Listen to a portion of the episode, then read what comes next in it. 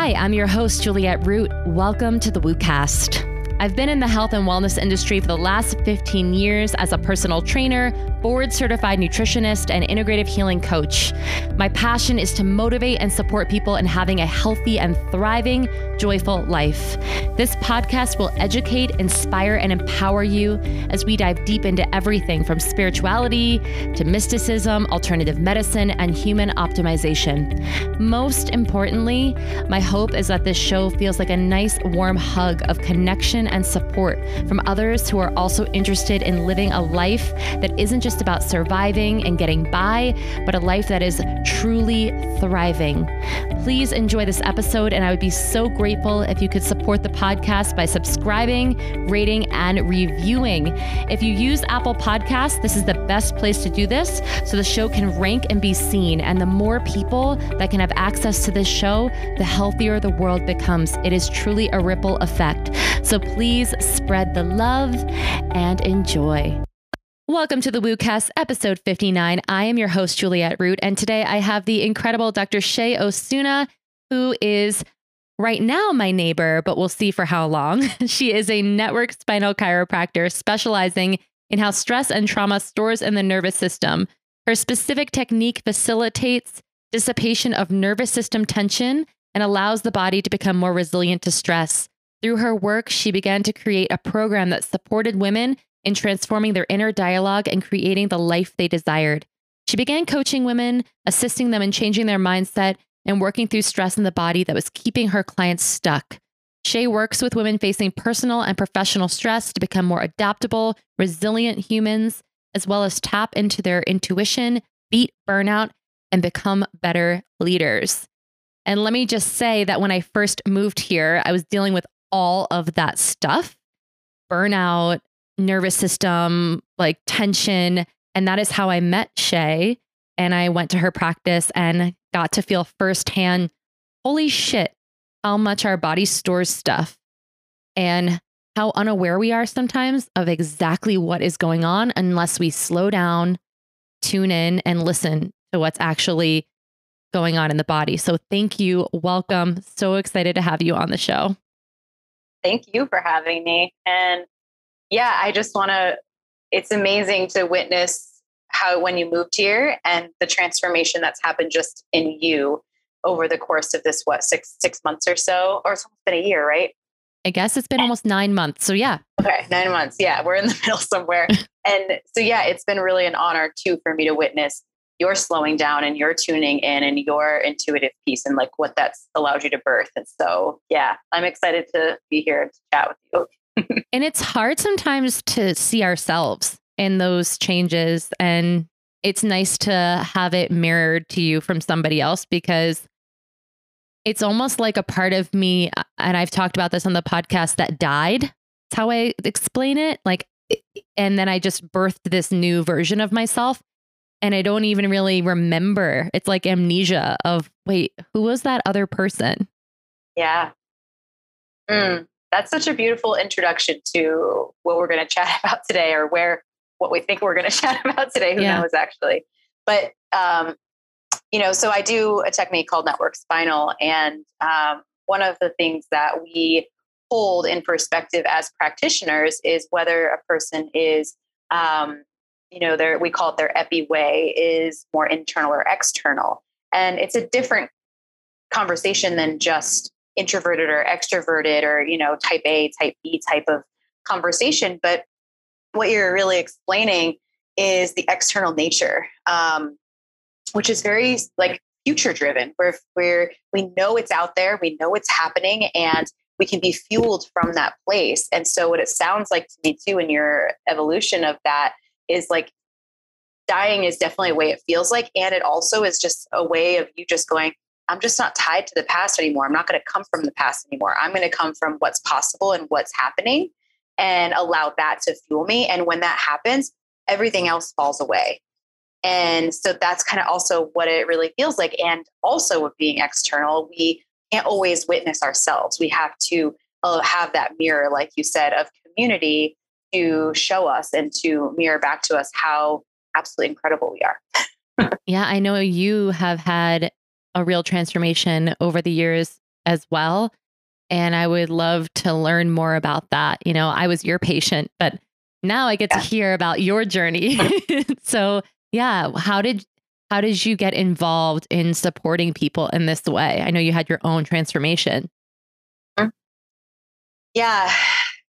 It was a long, mean, it's been a long road and a really wonderful road. So I, I mean, I grew up being in a holistic household. Like my, you know, I was always in into more alternative ways of health. Um, my friends always laugh, like we joke, because my first doctor was a naturopathic doctor, sorry, a homeopathic doctor and he worked out of his home in the woods in Foster, Glocester. So if you're from New England, you know that Foster, Glocester is like this little like uh, bubble where everywhere else is getting like you know five inches of snow. Foster gets like three feet of snow, and it's like this just rural area in Rhode Island. Um, and he would work out of his home, and my mom would drive me there, and that I would go get my my homeopathics, and like that's you know how she she raised us. So I was always raised to think a little bit differently. Um, but what's interesting is as I witnessed myself grow, I started to have a lot of anxiety and a lot of fear driven um, ways of seeing the world. My perspective was very fear driven. Um, and I've had to do a lot of work to unravel that, but that was happening for me as a child and then into my teen years. And so when I got into my late teens and 20s, I became really disconnected because it was I think it was just too much in my system to feel, and I didn't have the resources to do it. Um, so I was experiencing a lot of what you would deem anxiety, anxious fear in my body, in my physical body, um, without the resources or tools to breathe through it or look at it differently or, you know, anything to shift the perspective around what I was experiencing. Can I um, ask um, you, Shea, how that showed up in your body when you say it was physical? How did that show up for you? Uh, GI symptoms was a big one for me. Yep. Um, so I had really, I they wanted to diagnose me with like IBS, which is basically just um, you have symptoms of fluctuating, you know, bowel movements, and you your stomach hurts, and you different foods bother you, but we can't really track what it is. So we're just going to call it that your bowels are irritable, right? Mm-hmm. So um, I had that. Um, I had a lot of tension in my body, just actual physical tension. Like I was clenching a lot. I wasn't breathing. I uh, tension in my diaphragm, shoulders. I had neck stuff that would always come up um, when I was stressed out. So I could just, you know, there was just a lot of physical sensation. You know, that anxiousness, that like jitteriness. Your body's on edge, um, and it was just too much for me to handle. You know, at, when I was at that age, and I didn't have any other way of of dealing with it. So I ended up becoming pretty trying to find ways to disconnect, mostly through alcohol, through exercise, um, and just working way too hard. So I was very driven. I was working like two or three jobs, going to school, um, going out with friends at night. So it was like very disconnected lifestyle. Um, all the way up until I was probably like 24 years old um, I'd moved to California and I'd lived there a couple of years. And I finally decided I wanted to go back and become a chiropractor. And that was kind of the beginning of the real journey.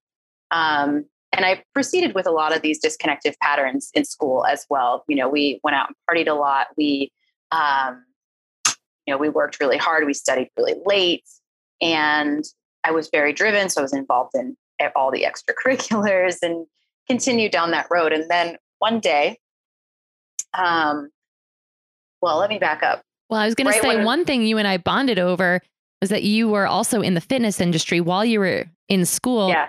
And I remember you telling me some insane amount of classes that you were teaching between yeah. teaching cycling classes and the Megaformer Pilates. What was it, mm-hmm. like 20 something classes a week? Yeah. Well, this hasn't even happened yet. Oh this my- was after chiropractic school that that happened.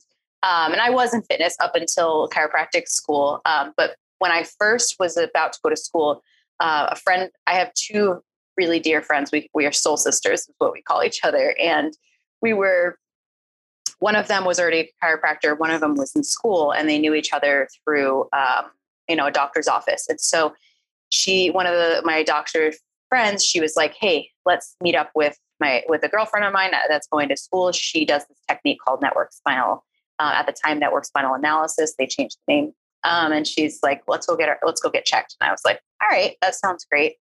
And I laid down on the table and um, got my spine checked in by network spinal um, analysis. And I just remember bawling my eyes out, like bawling, and then laughing hysterically.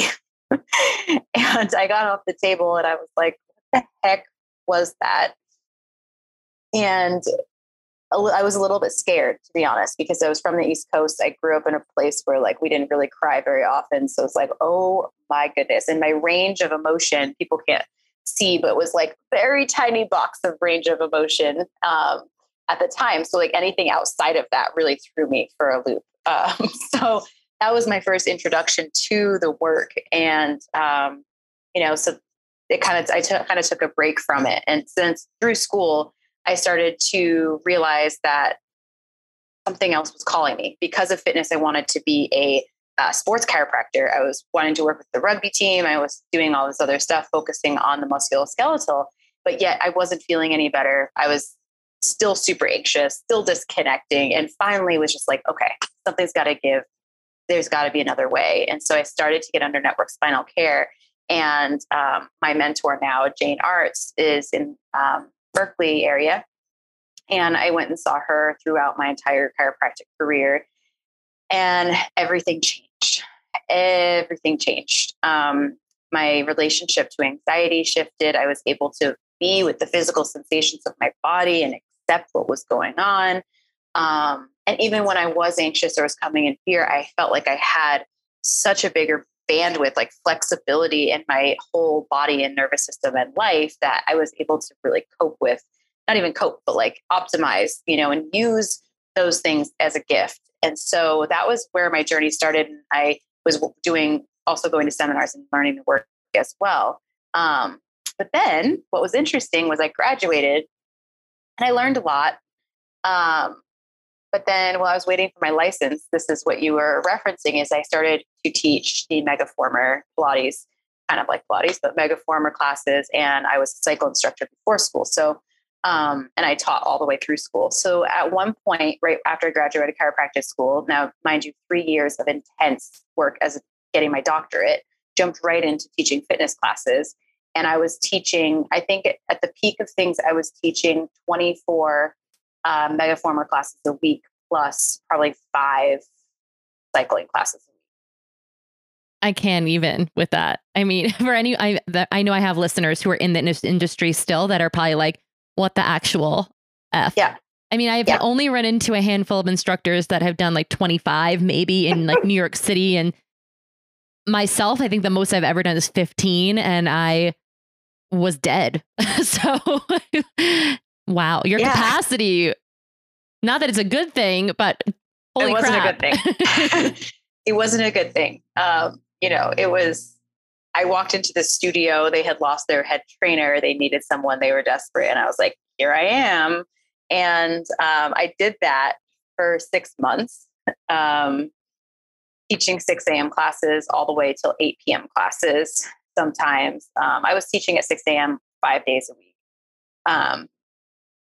And then, of course, going out with friends. And where was I? I was literally pre chiropractic school, pre all of this stuff, going, what happened? Right? Like, still working too hard, still drinking, still, um, you know, just working out way too much. Um, and I met my now husband like six months after I had started. And I remember after we'd been dating for a little bit, I stayed over his house and I remember him having these beautiful blackout shades and I laid down on Friday afternoon and was like, hey, do you mind if I just take a little nap? I don't think I woke up until Sunday morning. Damn. it's a little reference point of like what was actually happening in my physical body. Yeah. And on top of it, I had no voice. I had this like raspy, like low voice because I was yelling in a mic all day, every day. Mm-hmm. And uh, so that was like, that was my reality at first. And I have to say, he did a lot to help say, hey, like, here's my mirror, here's my my person, right? To go, this is not okay.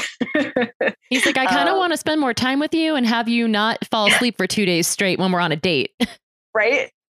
Yeah. By Friday, he'd like, he'd want to hang out. And I'm like, I like, like, what is, what's wrong with you? you can't even function on Friday afternoon. Like I was miserable. I couldn't even answer like what time it, don't even ask what time it is because I couldn't handle any kind of simple questions. So yeah, he fully mirrored. What's the uh-huh. drive there? I want to talk about the drive to do that much. We talked about like external, right? Yes. And then you had the experience of slowing down and had your nervous system experience a different way. And yet there's like a default pattern of like, I'm going to go back into that old pattern. And I think that happens to many of us, myself included, where I'll be really feeling so much better and aligned. And then it's like, did you learn nothing from from before going back into an old pattern? So, and patterns are something that you talk about a lot in in network spinal. Yeah. So, yeah. Yeah. Why is that happening for people? This wanting to default. Yeah. So, there's a few things that can really happen. For me personally, it was um it wasn't really getting to the core I was feeling at the time, I was feeling all the things that I hadn't felt for years and years and years, and just like really like releasing a lot from my system. But I never got to the place where I was actually pulling that pattern from my nervous system. And so it was a very comfortable pattern in my system. And I knew comfort there, I knew safety there. Even though it's not healthy, a lot of us have patterns that our nervous systems have deemed safe that keep us alive, but don't help us actually thrive. And so I feel like that's what was happening for me was I had these deep deep rooted um, fear responses, like I mentioned about my childhood, about how I saw the world. So I had, in order to be enough, in order to survive, I had to be moving, I had to keep going, I had to be making as much money as I need as I could possibly make and fit into a day. And I felt very uneasy when I wasn't working, right? When I wasn't doing something. And so then I would have to go out and have some drinks so that I could let my body relax my mind relax. And um, so that was the pattern. I just was never really getting to the core of like, hey, am I enough as I am without having to run myself into the ground? And so that was the pattern that I learned was you're not enough if you and you're not accepted, you're not loved, like you're going to die. Basically is how I felt if you are not working like this.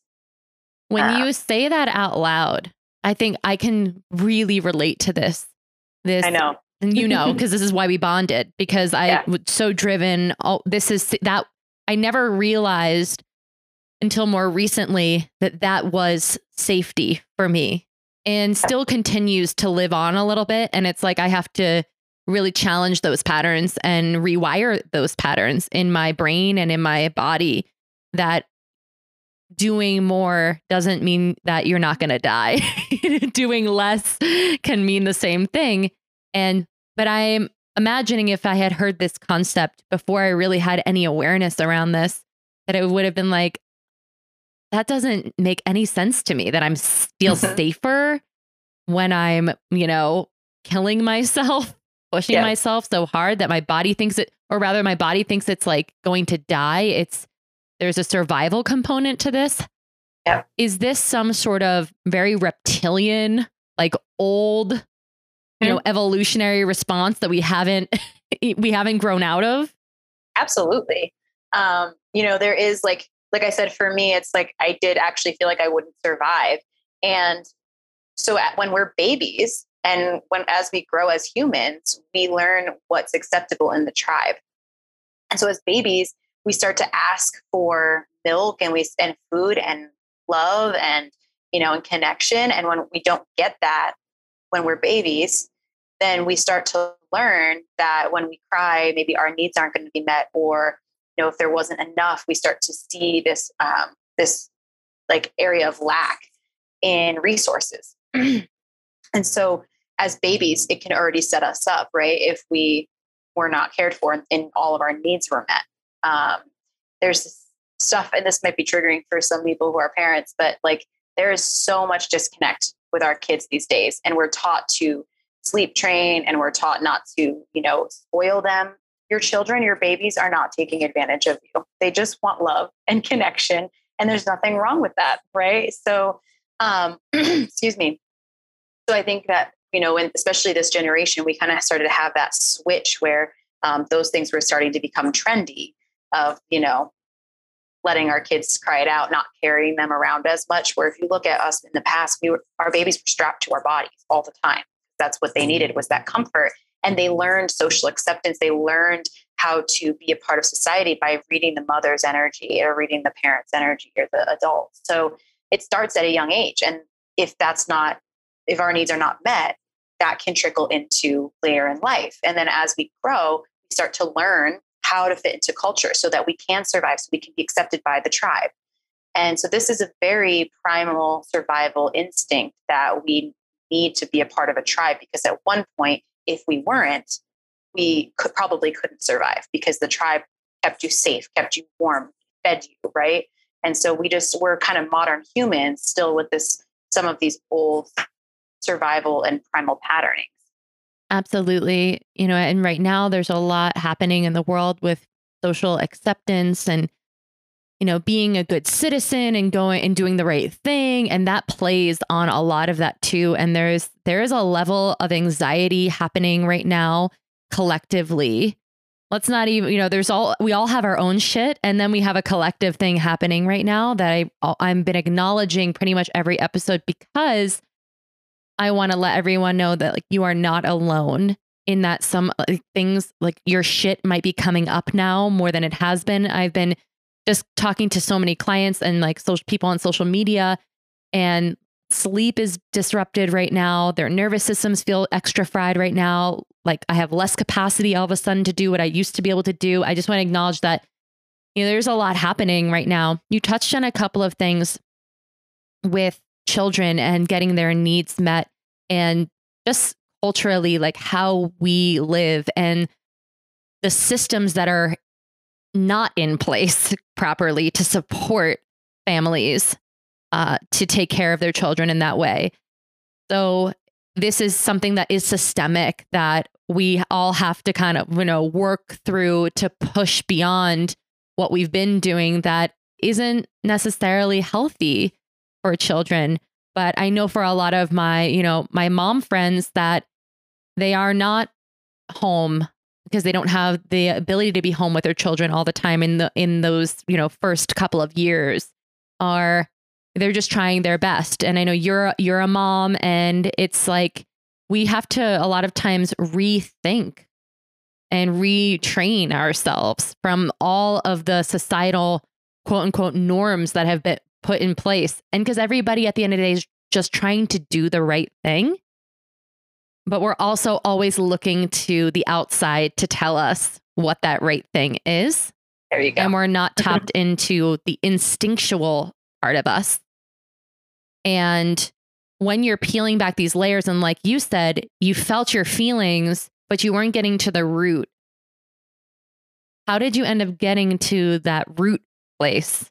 How does one do that work? It's like, oh, feel the heel, feel the heel. We hear that. Yep. But how do we get to the root? Yeah.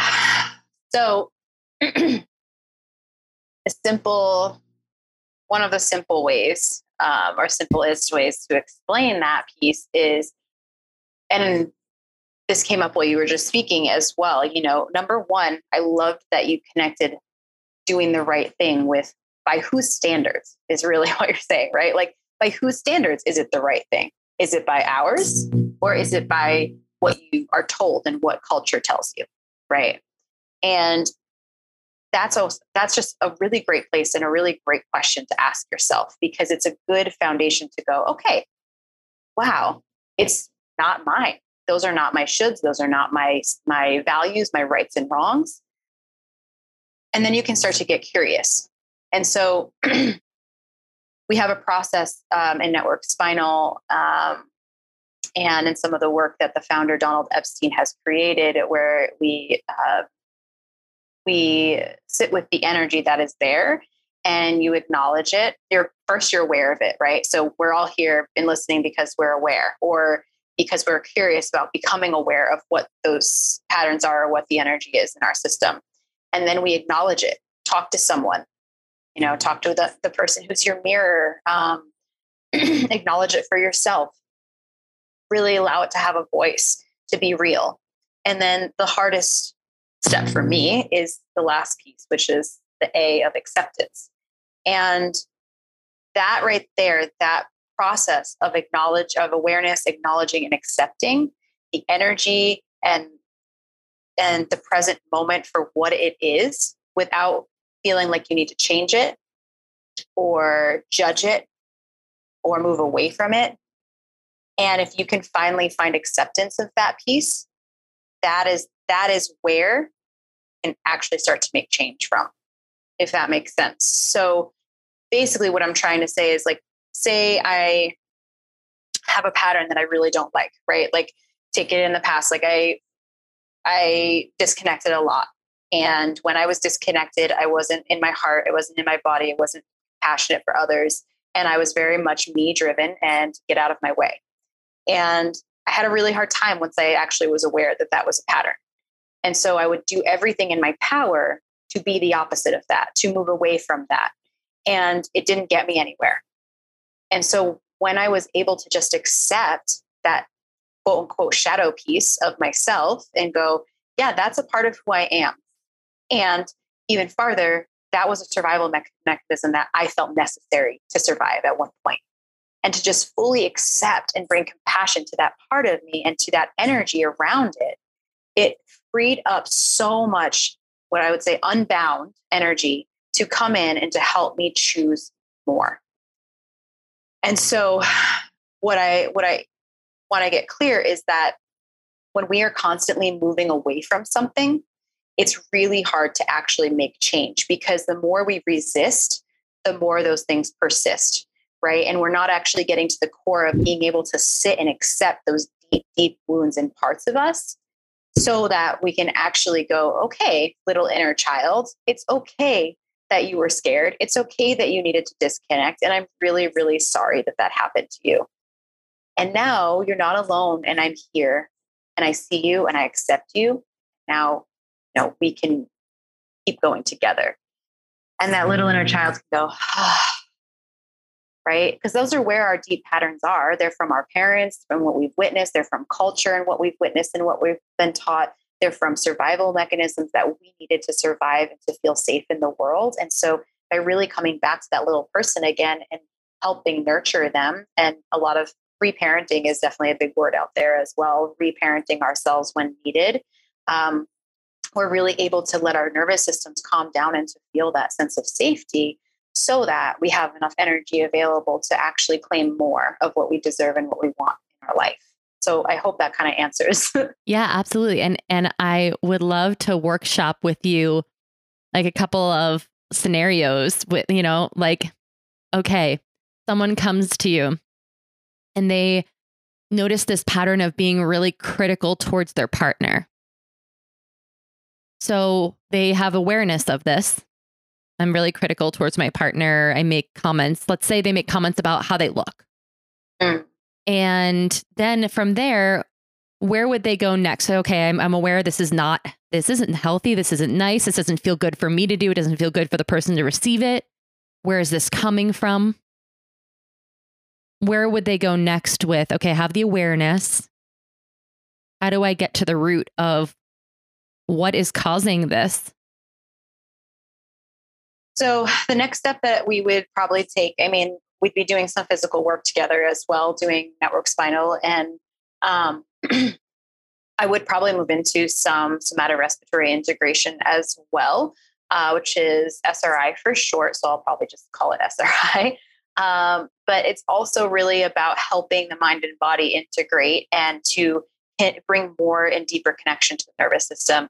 Um, and so, my question for that person would probably be, and I might ask them this directly, but I also might just keep it in my my perspective, right? So, not everything I say to the person at the time, because I really want people to find it on their own. I want them to discover when I, when people work with with me, and probably any network spinal practitioner, you know, one of those things that we really make clear is this is a partnership. You need to participate in your care. This is not you lay on the table and you feel better and you leave. This is transformational work that's really going to allow you to show up more fully in your authentic nature and your purpose in life. And so sometimes I'll I'll keep it in my my perspective and sometimes I will ask. But one of my questions for them is um, is really, you know, at the deepest level. And this there might be layers above it because who knows how, you know, how where they're at Um, so it's a little bit hard to tell, but deep at the root, my question really being is like, what's what's the fear? Um, is where I usually take it first. So with someone who's being critical with their partner, um, you know, there could be fear of abandonment. And even though that sounds weird because they're being critical of their partner and pushing them away, that's the idea, right? Is if I push this person away and I keep my boundaries up, I can be ready and they won't abandon me mm-hmm. or I'll be ready for it, right? So there can be that fear of abandonment. There can be also, it could be a flip flop of them being critical of themselves, right? A so projection. they're super, a projection, right? So if they're super critical of themselves, they expect everyone else to be at the same standard. Um, and so there can be that hypercritical of self and, and lack of self love or acceptance. There can be that fear of abandonment. So there's a lot of things underneath. And so mm-hmm. what, what I would probably do is help facilitate them through some SRI to really connect with the area of their body they're feeling that. So like where where we did this one, I did this one with you where you find the area that's that's connected, that's working in your body. Because a lot of times we're so hyper focused on what's not working or what is painful or whatever that we don't actually tap into what feels good or feels connected. So I help them find that ease and connection in their body first. Oh, we connect there. And then we come to the area that, you know, it could be as simple as when I'm critical of my partner and I think about it, my heart hurts. Okay, let's, you know, let's go there. Or when I'm working on them, uh, when I do a network spinal entrainment, I might notice an area that um, they're not able to find or, you know, bring resource to. So I might have them bring their hands there. And we really work with, you know, just saying some mantra of sometimes this area feels really disconnected or sometimes they feel really sad or angry here um, and bringing breath and awareness and acknowledgement to that area so that and then usually the next step at the end is a level of acceptance of that energy. So what i help people do too is take the story and let the story be separate for a moment and actually just be with the physical sensation. So same thing with anxiety right? I have anxiety uh, it's this thing I, I label it i'm i have i have anxiety right? Like my anxiety. So i really let them separate from that and go okay well where do you feel that in your body? What's the physical sensation? What's your experience of it somatically? And when we can peel away the label it makes things a lot easier and a lot less scary. It's like oh it's this thing that's right here that i'm experiencing um, and working with that. So it's usually the first step that i take is um, not really working directly on being critical with their partner, but like what, you know, my my question being, you know, what's the fear here? What's the wound that may have happened that's making this person really feel like they have to criticize their partner or keep them at a distance or not accept them for who they are? Is it because I can't accept myself for who I am? Is it because I'm fear they're going to run away, so I have to keep them at a distance? What is that question, right? And mm-hmm. um, and then from there, I help them find that in their body and find the experience. And a lot of times, because of that, people will have emotional responses. They'll have ahas and go, oh, wow. And they'll actually answer the question that I'm thinking of, but not actually asking them, right? Or telling them. Um, so it's kind of like I just hold it in perspective. Um, What's so, unique about this process versus the model that um, many people are used to with traditional therapy in that you can come you can come to all of that in in therapy with okay let's let me ask the question what's the fear oh i have this aha okay actually i know that i'm pushing my partner away because i'm actually afraid they're going to leave me and so i want to be the one in control so that i can protect my heart. Okay great. Now you know that. Cool. Doesn't do I do? but doesn't change the pattern in yeah. the nervous system. Why is it so important that we go to that next place? And I, I really want the like myself to take this in fully today and the listeners because I'm such a I'm I don't blame it on being a Virgo sun sign, but I'm super analytical. So I can go all day long analyzing and being in my stories and there's like a power in that for myself at least and being like I got I know myself, I know my stories. Oh, there she goes again. But I'm not I'm somewhat running away sometimes from actually changing the pattern and there's a lot of resistance that can come up going back to it's hard you know it can be hard to change. Our bodies are afraid to change the pattern because well that's an unknown. So familiarity feels safer. Yeah so why do we have to go into the why do we have to deal with the nervous system? So your nervous system takes in like 3 trillion or more like bits of information per second. And it's your operating system, it's everything, right? It's what's helping us communicate and breathe and eat and every single every single thing that our body does. And it's constantly interfacing and interacting with the field around you. Always. So if we aren't changing our nervous system's experience of the world, then nothing will change. Right. And the mind is powerful, but the body is just as powerful, if not more. And a lot of these trillions of bits of information come in un- unconsciously. We're only able to consciously process a few, and unconsciously, we process a lot more when we don't even know it. We're processing energy around us, we're processing all sorts of things that our conscious mind doesn't know. And these patterns, it's I always think about it as like if you took a piece of wood and a saw and you started to just slowly and lightly saw into one place and just keep going over and over. That's kind of how it works with your neural connections in your brain. Is the more that you feed that story or that connection, the deeper the groove gets. So if you went 30 plus years in this pattern, the, the groove is pretty deep. You don't even have to think about it. It's a, it's an unconscious pattern that you just do.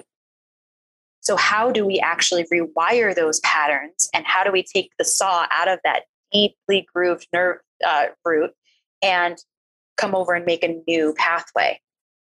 Is kind of how I explain it to people. So, it's really the reason that it's not just enough for the mind is because then all of a sudden you're with your partner, they say something, you're triggered, and then there you are right back in it because you're not conscious. You're not consciously choosing. And so we have to teach the nervous system. Number one, we, we you know hug that inner child and we reframe things and create a sense of safety for that inner child. And we also place patternings and and uh, practices for our nervous system to calm down so that when we are going into our situations with our partners or where we're triggered, we can have resources. We can know we're going to take a breath while they speak and we're going to pause. We know that we're going to um, you know, meditate in the morning and visualize how we actually want that to go and to let our nervous system feel what it's like to actually choose this new pathway. And so there's all sorts of practices that you can do to just to make your nervous system slow down. But part of the process is slow down, stop, right? Mm-hmm. Um, and that's what the beauty of network spinal does as well, is it really helps to reorganize the nervous system so that um, there's more energy available um, to create change and there's more space you know for and what we do is we help create a safe level of st- instability in the system for change. Like i think what what came up when you were talking earlier was um, you know we keep these patterns because they're safe. And when we change when we think about changing a pattern what it's actually doing is creating a level of instability in our nervous system that's going whoa i don't know if i can handle this right? Like what if I open my heart and I'm compassionate towards my partner when I see them and I just see them as a soul and accept them for who they are? You know how vulnerable I am? because my heart is wide open, right? And they could come in and do anything to it. And then I'm hurt and I'm abandoned, right? And that's that's the thought process. So it's like nope, that's like too much. It's like, okay, how do you yes. take baby steps to get to that fully heart open place? Right. But I am going to say can't change if you're not willing to be vulnerable. Because in order to change, we have to be able to do something new and different. And if we do something new and different, it's going away from or moving towards something that's not natural to our nervous system at this point, right? And we have to be able to allow ourselves to be a little unstable. We cannot stay completely change a stable structure. A piece of brick, like the only way to do that is to smash it, like throw it as hard as you can, you know, and, or smash it with some sort of like hammer, right? Is the only way to break it. But do you want to have to do that to your nervous system?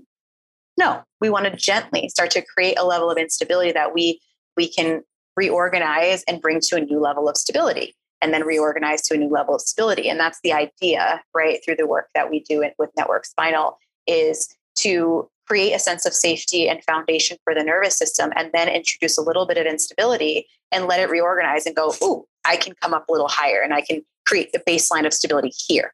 And then I can do it again and I can create a new level of stability here. And so that's kind of the lens that you can look at when you're trying to change any pattern really is like where can i allow a little bit of vulnerability um, you know and to have a tribe if you have a great communication or if you have a partner who's willing to do this work with you just to kind of go with what you your example it's really important to create that container and to say hey let's sit down and actually talk about this because i really want to be able to show up for you and see you as a as a soul and to love you for who you are and in order for me to do that, I have to feel a lot of safety. And so I need to be able to communicate and we need to be able to be brought together. And if you can't do that, but you want to, hire someone, right? Hire someone to witness the two of you. Um, if it's something for yourself, you know, have a tribe, have other people who are supporting you on this journey who are also doing the work and who can see you and can support you and bring compassion and, um, celebrate you in that process. I think that's the other important piece is community or someone to to, to support you in this. This level of acceptance that you bring up i think there's a very big piece of this that i am i'm on that stage of it right now i believe for many of the things that i've been going through. Awareness got the knowledge root acceptance is i think one of the more challenging pieces the last step clearly yep and um I always like to just share like parts of myself with people because I it's you know the I think the best way that we can all learn from each other. But one of the things I'm really working on with myself right now is a fear of not being in control, which shows up in so many ways, right? But one of which is not taking adventure on for fear of like hurting myself. So for example, I want to I I want to surf but I'm afraid of drowning. And I don't have much experience in the ocean because I never let myself have that experience of the ocean because it was very scary to me. And just even understanding of I can accept that I have a lot of vulnerability with this and a lot of shame in even expressing it. So I think that there's a big part of this in the expression of it and allowing others to see you in that vulnerability, like you're saying, is really healing component. So when a friend of mine is like, I want to take you on a surf trip with me and teach you how to surf, I think an old part of me would have, I, how am I going to get out of this? I feel ashamed to even t- to say that I'm terrified. And so I'm like, no, I'm just going to put it all out on the line and say everything that my, I, you know, and let my body feel just how guarded and freaked out it is of the thought of doing something like this. And that we're going to need to take baby steps. Because I think another thing is jumping into those ocean waters with just because, like, I'm going to face my fear isn't always the best thing for our nervous system either. And recognizing that, I think for me personally, is has been re- the most powerful piece of this is okay, I have to go slow and be safe. But I do want to push up against this because there's a part of me that wants to break through the next level of experiencing things in my life that I haven't let myself experience. And I have to be vulnerable as fuck and accept that I feel this way. And not, and the shame around that really comes through. Well, why can't I just be adventurous like these other people, you know? Totally. You bring up a great point. So one of the things I'm hearing is um, something called a gap, which is what we we work with a lot. Is it's really hard for us um, to make change, and when we don't accept, because we create a gap. And so what you're saying is like, okay, at this at this place, you have so much fear of, you know, of drowning and being that kind of adventurous. And there's like this level of freeze here. And then on the other side of it, it's like, okay, I'm not going to accept that. I, I, haven't accepted that yet. So I'm just going to operate from over here and I'm going to go face my fears and, and, ignore that or like prove that I, I can do it or uh, try to get out of it. And so there's this there's this gap and then the, and also the comparison. Why am i not why can't i do this? There's so many other people who can all these things right?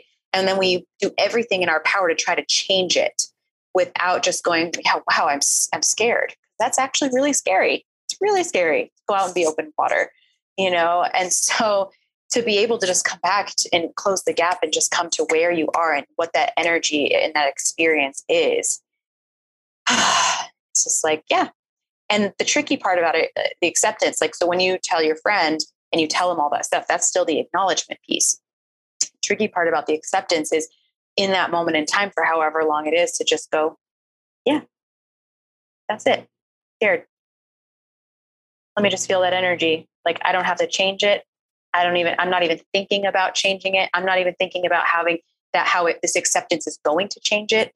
Cause that's all right. It's like, okay, if I accept it, now I can move forward and I can change it. Right. It's like, yes. And can in this moment, you just accept it. Just go, yep. I don't know if it's going to change. I don't know if I'm ever going to get in the water. And I accept that this is just how it is. Yeah. That's, that's definitely a, a part of it for sure. And then releasing the judgment. Yes. If that's not, if it doesn't yeah. happen, it doesn't, the meaning we make. It's right? Oh, yes. I, I suck. I'm not brave. You know, the labels we put on ourselves.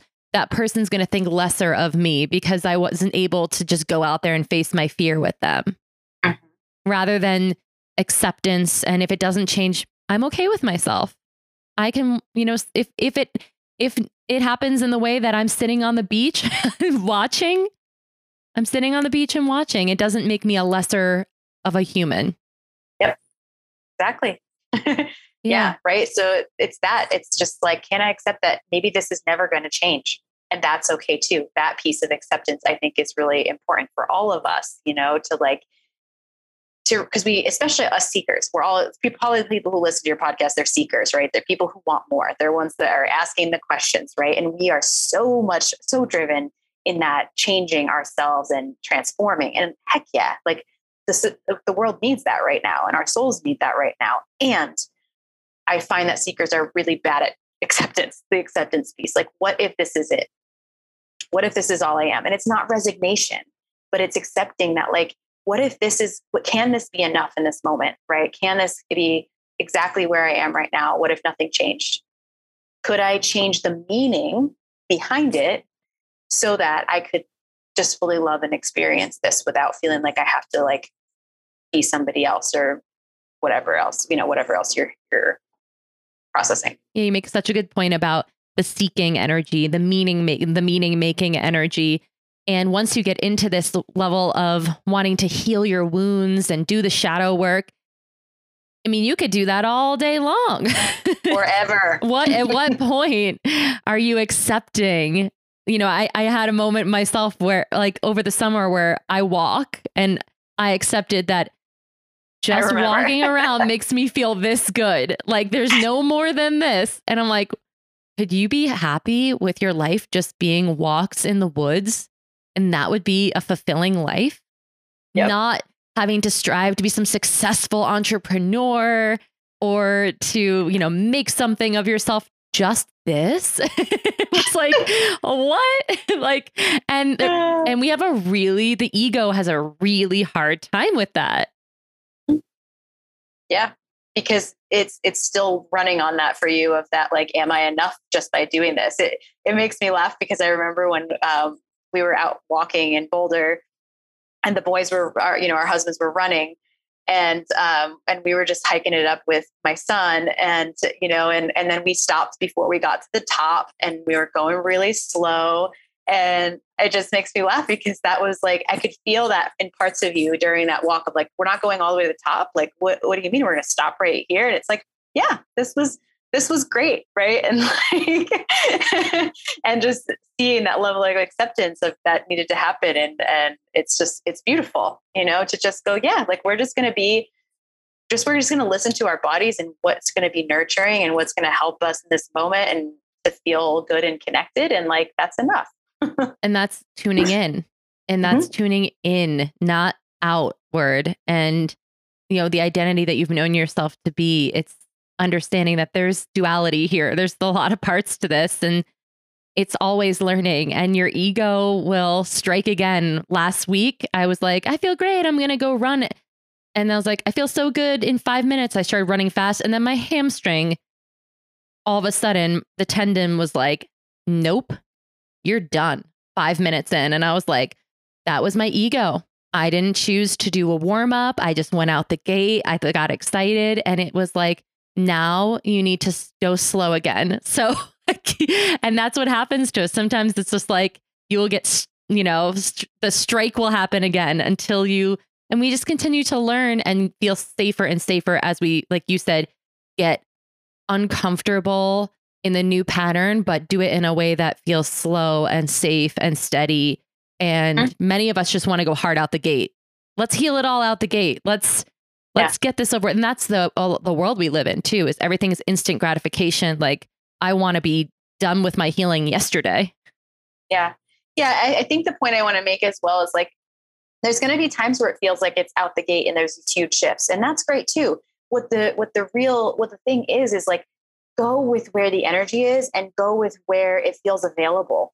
And like sometimes it's going to feel slow. Sometimes it's going to feel like step back. Sometimes it's going to feel like huge transformations. And like it's really about instead of forcing it, it's like really learning to roll with our own rhythm and like what is available and what's ready.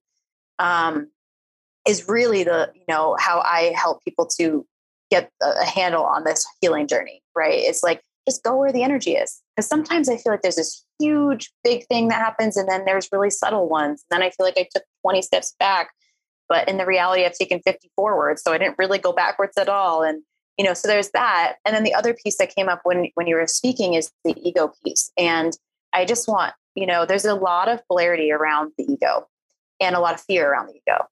And I just want to kind of preface that the ego is necessary. Without the ego, nothing happens we would all be fairy dust sitting here with, as a soul, right? Like we wouldn't really need to even be in this physical body. Yeah, we the would ego, not be having the podcast right now. Right? Not at all. Like as you being be, Shea and me, Juliet, and I have a woo cast and this is my thing. Like that wouldn't exist. Right. But it's really our relationship with our ego, right? It's it's learning how to have a, a um, symbiosis between our ego and our soul and the different parts of us, right? To go, hey, can my ego and you know, and my intuitive side and my soul really start to communicate. And in that moment with the run, go, yeah, even my soul wants to go out there and run hard right now. That feels so good to me.